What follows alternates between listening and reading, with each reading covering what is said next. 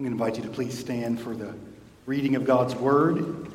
And I'll be reading this morning from 1 John uh, chapter 1, verses 1 through 4, as we begin a new series of sermons through the book of 1 John entitled Walking in the Light. So 1 John chapter 1, beginning in verse 1.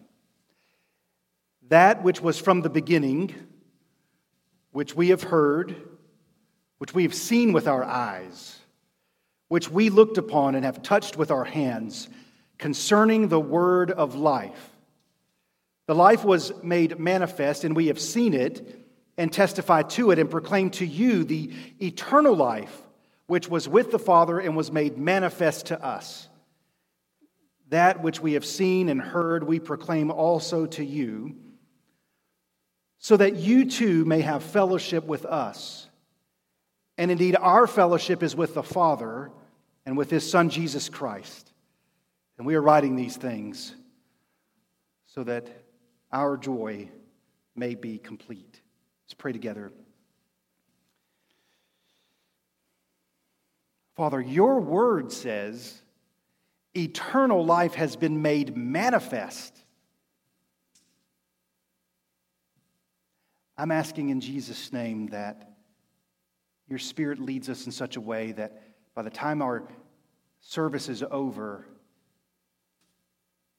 we wouldn't just hear that it's true, that eternal life has been made manifest. It'd be the strength of our heart, our portion forever.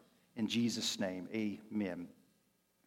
Well, of course, you may be seated. And uh, hey, just as we begin a study in the book of First John, if you have a Bible or if you're scrolling on a screen and that's how you're reading the Bible, I just want you to look, just flip pages or do a couple of screen taps or whatnot and just look through the book of First John with me for a moment. You'll, you'll see pretty quickly. It's not very long, is it?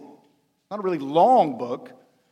And, and on the front end of our study, I'd love for you to maybe think of your heart like a sponge and First John like a big bucket of water. And you just resolve here as a church family as we study through First John that when we come together, it's a book you've read in the week, thought about, prayed over. God can use His Word to transform your life, but not kind of in osmosis type way. If you have the humility to say, God, I need to know what you say. So I'd love at the end of our study that you are really familiar with what First John says what God says in it. Again, not just so if you were on Jeopardy and they had a category, First John, you'd say, I can answer these questions. But God is bringing to bear his heart on your real life. Walking in the light. I mean, it's October the 30th. We're in for a little bit of a dark week, most likely. This is kind of how our culture is in these days just darkness. And for some strange reason, that's sort of gloried in. Are you walking in darkness or are you walking in the light? I take that phrase straight from 1 John chapter 1. And uh, I just love the Apostle John. He's the apostle that lives longest on earth. He's still alive and most likely writing this letter after all the other apostles have, have died. And you know how most of them die. They don't die nice and comfortable deaths, they have their heads cut off, lives taken. And John is still there. There's no one in the New Testament quite like the Apostle John. I mean, he's the son of Zebedee, a fisherman of some prominence on the Sea of Galilee. And his mom's name is Salome. There's some evidence in Scripture that Salome may have even been Mary's sister.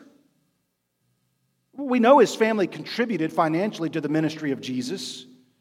And before John was an apostle of a disciple of Jesus, he was a disciple of John the Baptist. I mean, just think about that. You can't improve on having those two teachers. Of, of course, Jesus, but, but John the Baptist, Jesus said of him, There's no one greater ever been born of woman than him. And when John the Baptist pointed at Jesus and said, There's the Messiah, John had enough sense to say, Well, I'm going to follow him then. Along with his older brother James and Simon Peter, John forms a little bit of an inner circle among Jesus' disciples. The three of them were there at times and places that nobody else really was. You just think about what John saw in the public ministry of Jesus. He was there when Jesus fed the 5,000. In fact, he had a basket and he went out and served the loaves and fish and never getting to the bottom of it, right? He was there when Jesus heals the paralytic and lepers and the blind man. He's there when Jesus raises the dead. He hears the teachings of Jesus, the Sermon on the Mountain, and the parables. He saw Jesus walk on water and cast out demons. He's the only of the apostles at the cross, right? He's the only one who's there as Jesus is crucified. And as Jesus is crucified, he looks at John and says, I need you to take care of my mother, Mary. How about this? John walked into the empty tomb. Walked into the empty tomb. He was there as Jesus ascends back to heaven. He's there when the Holy Spirit comes in power at Pentecost. He's there for the early church in Jerusalem. He's one of the most prominent writers of the New Testament. He writes, of course, the Gospel of John, the book of Revelation, 1st, 2nd, and, and 3rd John. And it's around 85 AD that John writes this epistle. So about 50 years have gone by from the resurrection of Jesus. That's why I entitled the message, Our Old Friend John. You might know that song from decades ago. Has anybody here seen my old friend John? You, you need some people in your life who've walked further down the trail than you have. Do you know what I'm saying? I mean, we are a youth obsessed culture, and I love young people. But the Bible says if you want to get wise, you look at people who've been around for a little while. When Julie and I were celebrating our 20th wedding anniversary, we went to Virginia in the mountains, and I was walking up a trail, and uh, Julie's just indestructible, honestly. I mean, whatever we do, she just goes with it and does it. And I was having a little, I was having a little bit of trouble. I was ready to take a break. I was like, man, we were going to this place called the Overlook where it's going to be this fantastic view, but we weren't there yet. And I was kind of leaning on my walking stick saying, I don't think I can, can do it. And about that time, here comes walking a man in his 80s down the trail. And as he approached, I stopped leaning on my stick and said, Oh, how are you, sir? And we've got to talking. He ended up becoming a, a, a pretty good friend of ours.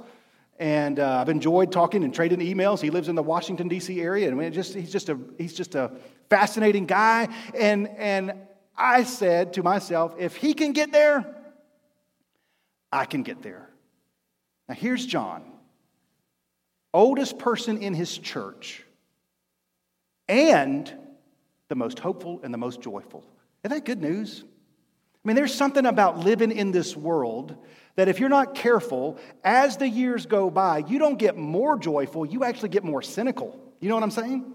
That's really easy to do. But here's the question that I want to ask you. Should that be, should that be true of followers of Jesus? Now you might say, well, man, John was there at the empty tomb, but I want you to listen. You could listen to the apostles themselves to say, you don't lack any advantage that they had, that, that, that, that they didn't have any advantage over you. you've got the whole scripture. You got the whole testimony. And there, there, there should be in us, if in First John, may God use it for this purpose. If we know Jesus, we have joy that's unshakable. It's not depending on whatever the headline is today, because here's the headline Jesus is alive. That's the banner over the life of the follower of Jesus. Everything else is subservient to that, and he's coming back soon. And I don't think he's coming back for a bunch of people who are cynical, he's coming back for people who are joyful. And man, John has seen it for 50 years that following Jesus does not lead to a life of ease or comfort. He's going to end up on the island of Patmos with hardly anybody around. But the Lord is with him. You know what the most important reality of John's whole life was? You can read it, you can pick up on it when he writes. The most important reality of John's life was he was a man loved by Jesus. And friends, it doesn't get any better than that. Is that the most, the most important reality in your life? So as we study through First John, you might just want to make this a habit. When you wake up, and I don't know if you're like me in the morning, you got to kind of get your bearings, but as soon as you say, oh, it's whatever day it is, it, just, make, just say, the most important reality of my life today is I am somebody who is loved by Jesus. And you don't have to wonder if that's true. You look at the cross and know that it is true. So, John you know this about him. Was a day when he was a young man. Jesus said, Those are the sons of thunder. There's a man, he was in a Samaritan village. And Jesus walked in that village, and the Samaritan village didn't want a whole lot to do with Jesus. Do you remember John, what he said? Hey, Jesus, do you want us to call fire down from heaven and consume this whole place? Do you ever feel like that? Man, I'm ready to go. please receive this. Jesus didn't affirm that in John. That was more evidence of some things that needed to change in John's life. But here's the good news when he's 80 plus years old, here in 1 John, man, just read what he has to say. He's older than everybody. That's why, as you, as you read through it, he refers to most people as children or little children. He, he can be a friend to us, his life and example. As he ages, he gets less angry, more gracious, less territorial, more generous, less hoping in the passing things of the world, and more confident in the eternal things of God. So let the life and example of John point you to, to the real uh, help, the faithfulness of God.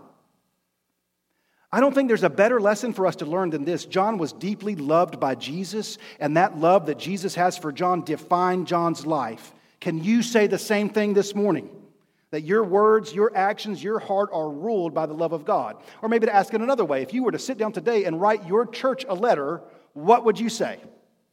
And would it sound like this? If you could say whatever it is that you want to say, and say, if everybody's going to listen to me, I've got a message to say. Do you know what John's is? Things like, if you don't love your brother who you can see, you can't love God who you don't see. Don't love the world. The world's passing away. Walk in the light. So, so as I was uh, sitting down for a little while and praying this week, I started to jot down from the first four verses of 1 John some godly encouragements. And that's my message. That's my sermon this morning. Some things that we see John write that we want to think about together. And start with this one Godly encouragements from John.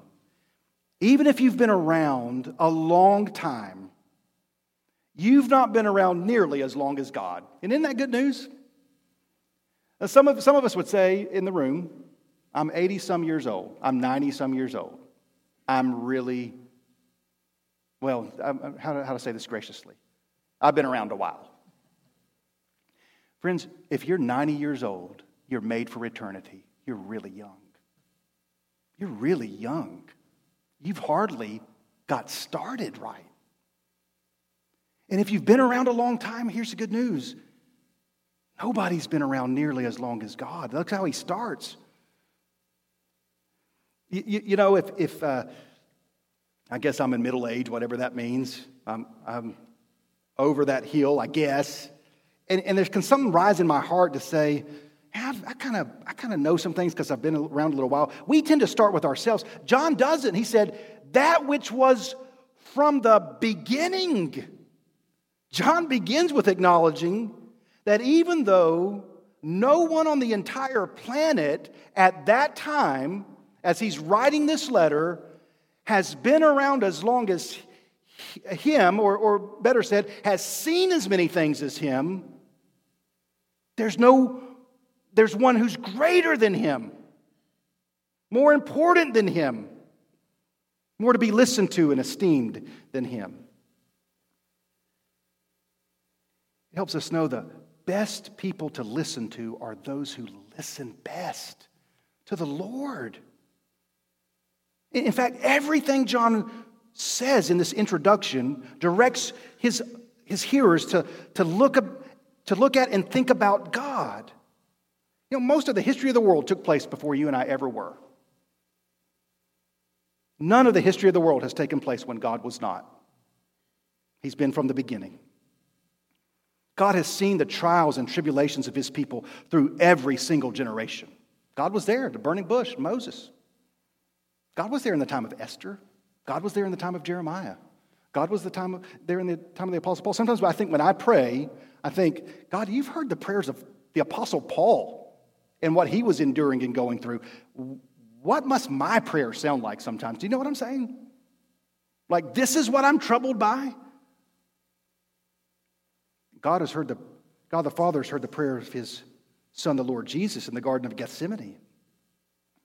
Well, Martyn Lloyd-Jones has a great book, uh, Life in Christ Studies in First John. And in the very first chapter of that book, he, he writes this, and it's been really helpful for me. He says, Now the apostle, writing as an old man, was addressing people who were in a very difficult world. I do not know how you feel, but I always think that in and of itself, that in and of itself is a profound source of comfort. Half our troubles arise out of the fact that we always seem to think that it is only our world and our time that has been difficult. But if history and the study of history, especially as we find it in the Bible, does anything, it should give us a true perspective. When you look back across the story of the church and of the saints, you find that the world has often been as it is today. In a sense, we are confronting nothing new at the present time. It has all happened before, and thank God there is provision for us here in our perplexities and in our difficulties. Hey, look at 1 John chapter 5 and verse 19. Martyn Lloyd-Jones says this is the key to the whole book. So look at it with me. 1 John chapter 5 verse 19. We know. John's always wanting you to have some confidence in some things, right? We know that we are from God. And the whole world lies in the power of the evil one. You ready for a pop quiz? How much of the world lies in the power of the evil one? The whole world. We, we keep wanting to scratch out a little place that's not, right? Fine, where it's not. The whole world is. But also, where, if you're a follower of Jesus, where are you from? From God. So, this helps me that I, I need to stop thinking that the world is going to get less evil. It was evil in John's day, it was evil in Jeremiah's day, it's evil in our day. It's been evil since the fall and will be evil until Christ restores all things. So I don't want to misplace my hope. Who are those from God? John the Baptist is from God. John said that in John chapter 1. There was a man sent from God whose name was John. He came to bear witness about the light. He was not the light, but came to bear witness about the light so that all may believe in him. A little bit later, it says, Some men sent from the Pharisees came to question John. Who sends you out? Who sends you out? Are you sent out from God or by somebody else?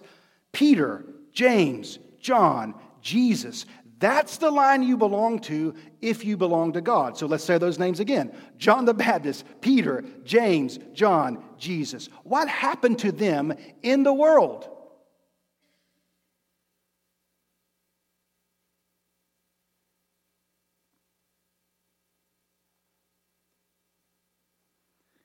I believe when the church at Ephesus gathered to worship and pray, that's where John is when he writes the letter. No one's older than John. No one's seen more than John. His brother James, 45 some odd years before he writes this letter, is killed. Head cut off. All his contemporaries, Peter, Paul, Mary. It's another 60s reference, I guess. But so many others had died, often violently so. And yet, when they gather to worship, no one's more joyful than John. The only way, y'all, to be joyful in the world is to not belong to the world. It's the only way. To be joyful in the world is to not belong to the, to the world. That which was from the beginning is your heart rooted in the God of eternity. And John's testimony, look what he says. That which was from the beginning, which we have heard, which we have seen with our eyes, which we looked upon and have touched with our hands concerning the word of life. John's testimony is that the transcendent God of the universe came near in the person of Jesus. And John heard him, John saw him, John touched him, John believes him, John follows him. It's amazing. First encouragement for John is even if we've been around a long time, we've not been around nearly as long as God. Some of the most important people in a church family are those who've been around the longest, and particularly having gone through the fire are able to say, You can trust him. He is good. He will be faithful. Secondly, another encouragement is that John never withdraws from other believers, but has joy in building others up. That which we have seen and heard, we proclaim also to you, so that you too may have fellowship with us. And indeed, our fellowship is with the Father, with His Son, Jesus Christ. It's pretty amazing, but John has fellowship with God, but he also wants to have fellowship with other people. In other words, John's approach to life isn't, hey, I got a good thing going on with God, and y'all just figure it out for yourself. You can't have fellowship with God and then not desire to have fellowship with other people. Does it make sense, right? You're never abiding in Christ unless you're increasingly care about other people to abide in Christ. They go together. There's never a selfishness, or one way that we often say it the gospel never came to you to stay with you. It came to you, it's entrusted to you so that you can take to someone else. But here's the reality if you spend enough time in and around church, you're going to get hurt and you're going to get disappointed.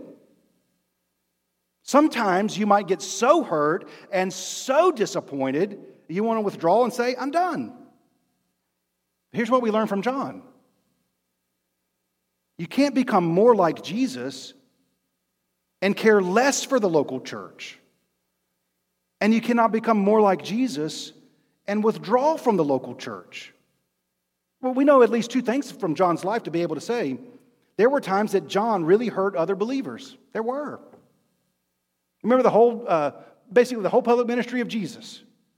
James and John were kind of going around with a campaign that they wanted to be the greatest. They completely misconstrue the ministry of Jesus. They think they're going to Jerusalem and Jesus is going to sit on the throne in a kind of a military political way. And they even get their mom involved in this. And she kind of goes up and says, Can one sit on your right hand and one on your left? And Jesus looks at her and says, You have no idea what you're asking. And then the other disciples hear it. And you remember what the Bible says? Sharp disagreement arose among them. Which of them is the greatest? John's been there. John was there in Jerusalem when some of the Gentiles came up and said, Listen, you're neglecting, you're neglecting the widows in the daily distribution. They're being overlooked, they're being neglected. John is, and Peter are, are praying about this and said, Well, we, we can't, we can't uh, stop focusing on the word and prayer but we listen to what you're saying and that there are people being neglected, we, we won't forsake ministry and the word, but we need some help. Because in a church, you got to have people who say, well, we, we're not going to neglect God, but then we're also not going to neglect people who are in need. It's, it's going to be both. It can only ever be both. But here is John in his older years, not withdrawn but persistent in continuing to seek to build up the church. Why? Friends, there's only one answer to that. There's only one way that you will, over the course of your lifetime, persist in seeking to build up the local church, and it's Jesus. That's it. All the other incentives, if they haven't kind of proven unsustainable already, they will. Only one thing will keep you from being, uh, keep you continuing to be a proclaimer, and that's Jesus. The Spirit of Jesus lives inside of John. And if, and if you have a testimony like John's, it'll be the same for you. It'll be important for you to build others up, not build others up if they build you up. That's not how God treated us, right? Jesus is not sitting there saying, I'm going to start loving them when they start loving me. No, it's not grace. Grace is not a transaction. I'll extend as much to you as you have extended to me. Now, here's how it works for our heart we extend as much to others, not as they've extended to us, but rather as much as God has extended to us. That's what I extend to others. And, friends, I can tell you this I don't care if you live to be a million years old on planet Earth, you're not going to exhaust that resource and get to the bottom of the grace that has been extended to you in Christ Jesus. The gospel eternally frees you up from a self focus. You're liberated from going through life treating people on the basis of how they treat you. And it's very telling that John says that his own joy can't be complete until they're joyful. Third encouragement if you know the word of life, you will proclaim the word of life. Look at verse 2. The life was made manifest, and we have seen it and testified to it and proclaimed to you the eternal life which was with the Father and was made manifest to us. Do you see it? It will, it will never, ever, ever go like this. The life was manifest to us, and we have seen it. Period. It will never, ever say, We have seen the word of life. It was made manifest to us, and we kept it to ourselves. Let, us hear from John. If you do not, if you do not testify and proclaim the word of life, according to John here in chapter 1, the most likely explanation for that is you've never really seen it. Because you can't see it and be silent about it. Amen? You say again, well, John, he walked into the empty tomb. You are dead in your trespasses and sins in which you once walked, following the course of this world, following the prince of the power of the air, the spirit who's still at work among the sons of disobedience, among whom we all once walked. But God, being rich in mercy, even when you were dead, made us alive and have seated us with him in the heavenly places in order that in the coming ages he might display the immeasurable riches of his grace and kindness towards us in Christ Jesus. It is by grace you have been saved through faith. That is a gift of God, it is not the result of works, so that no one may boast, for we are his workmanship, created in Christ Christ Jesus for good works, which God prepared beforehand that we should walk in them. No proclamation, no sight. Proclamation is a result of seeing that He's better, He's alive, He's the King, and I will proclaim no matter what happens in my life. I love again, I know I've quoted Martyn Lloyd-Jones to you one time, but let's do it again. John has certainty. John has written these things that they may know that they have eternal life. Christians are not people who are in a state of uncertainty. The very definition of Christians in the New Testament is of people who know who they are, what they are, what they have got. They are not men and women who are hovering in the dark. And can I just say, yes and amen? Now, next encouragement from John is the best indication that you really love Jesus can be seen in how you treat other people. You're going to pick up on this real fast in his letter.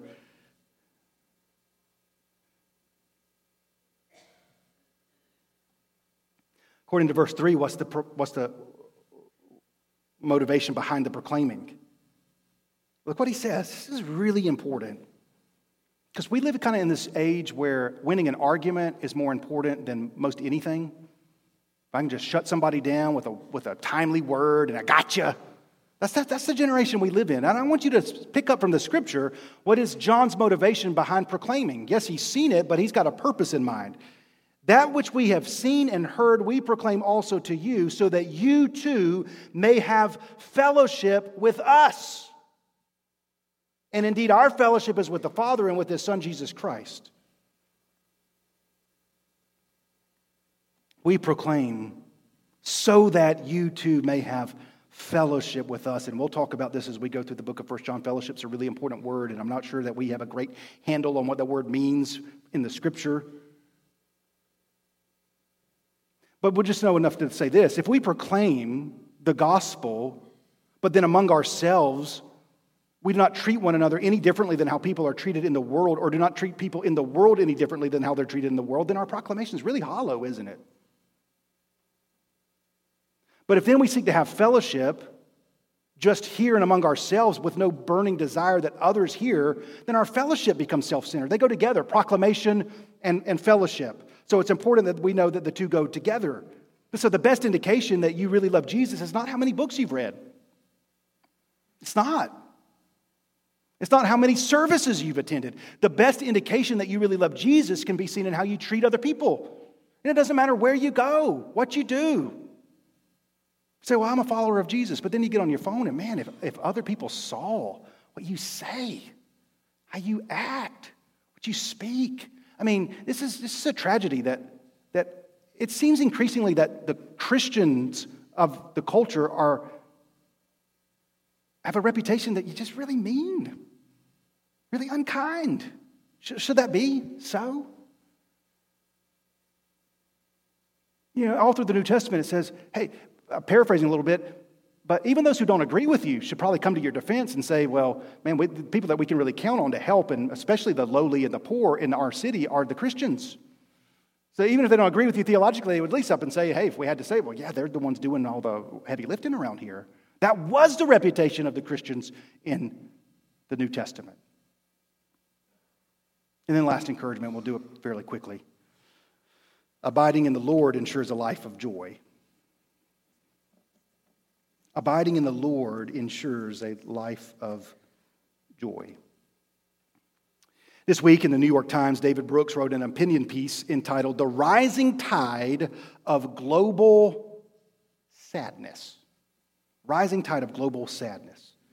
In, that article, he, he writes about how multiple studies have been performed recently demonstrating that more and more people in the world are reporting that they are more and more sad.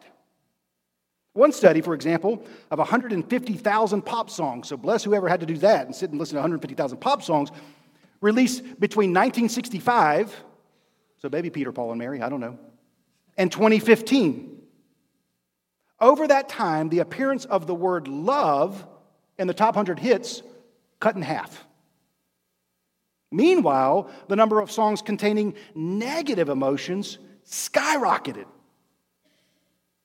What are you listening to, by the way? Music's powerful, my friends. Choose wisely. But it's not just music. Another study analyzed 23 million headlines published between 2000 and 2019 by 47 different news outlets in the United States. So we're trying to look at all the, all of that. The headlines grew significantly. You, you didn't need them to study this to tell you this, right? The headlines grew significantly more negative, with a greater proportion of headlines denoting fear, anger, disgust, and sadness. So it's not just music you need to pay attention to how you're investing your time. There's great money in some circles to be made by making you think you're miserable. The general social survey asked people to rate their happiness levels. Y'all just hang with me this last one. Between 1990 and 2018, the share of Americans who put themselves in the lowest happiness category increased more than 50%. And that was before the pandemic. And it's worse outside the United States. It doesn't matter if you look at China, India, Great Britain, Tunisia, people all over the world in large percentages are saying they are miserable. He concludes the article by saying the emotional health of the world is shattering. Why is that? The whole world lies in the power of the evil one. The whole world lies in the power of the evil one. So, we need people here in this church, in this city, who can say with great confidence, we, not arrogance, confidence in the grace of God, we know we are from God. John can say, I was once a person who wanted fire to fall down from heaven and wipe out my enemies. But God transformed me. I was converted. I was redeemed. And the central reality of my life is that I am loved by God. I have fellowship with Him, and therefore my joy is unshakable. So here's our conclusion but a conclusion to a sermon is a little bit different than any kind of other form of public speaking because we're going to call you to some things. There's all sorts of different ways that we do an invitation and response. I'm just going to say some things out loud, and if and they're all on the basis of what we've studied this morning. And you just respond in a way that seems honoring to the Lord, to you but actually uh, to him.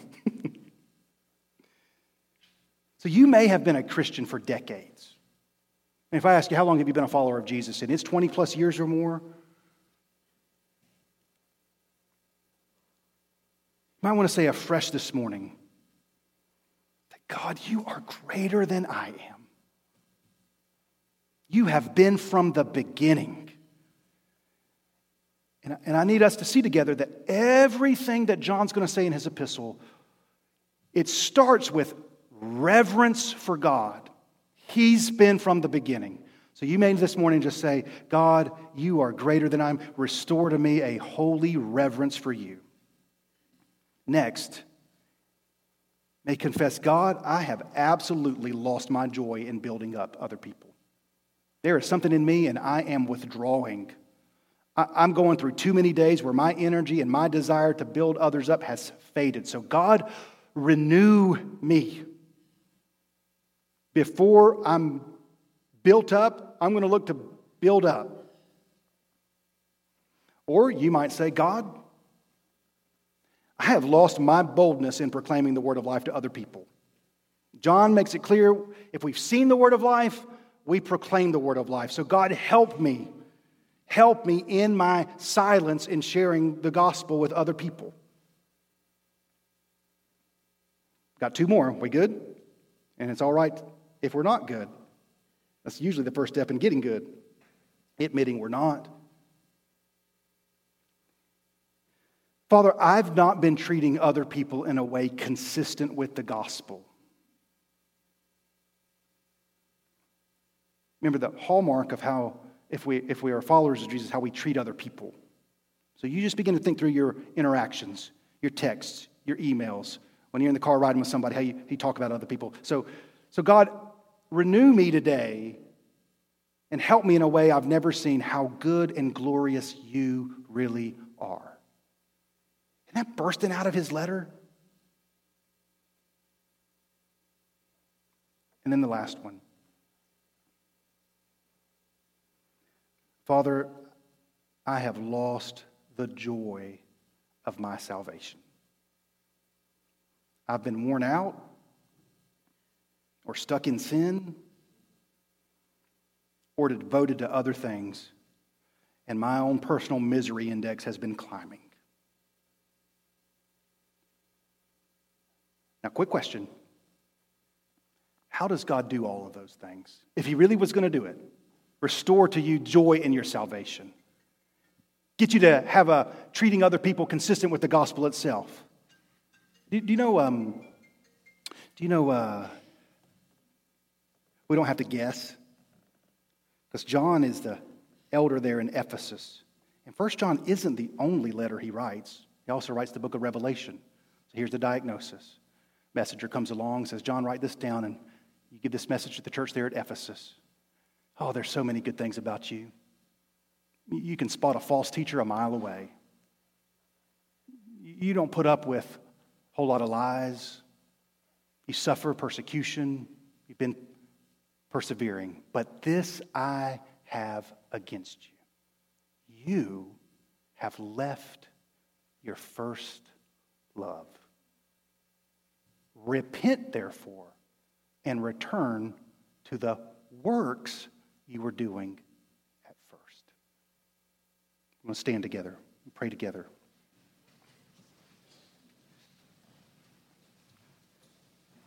I don't know if it might be a specific encouragement that John gives us in these letters, these first verses, rather. But here's the heart behind the invitation this morning return to your first, not obligation, your first love. Father, now we ask for grace. By, by your grace, oh God, help us not be a people who have opened the Word, thought about the Word, jotted some notes, and then we just keep going the way we've been going. I need what John says in my life. I need his encouragements. So I pray that you would, in your love for us, give us grace, those of us who this morning need to return to our first love. May it be so in a way that honors the Lord Jesus. In whose name we pray. Amen.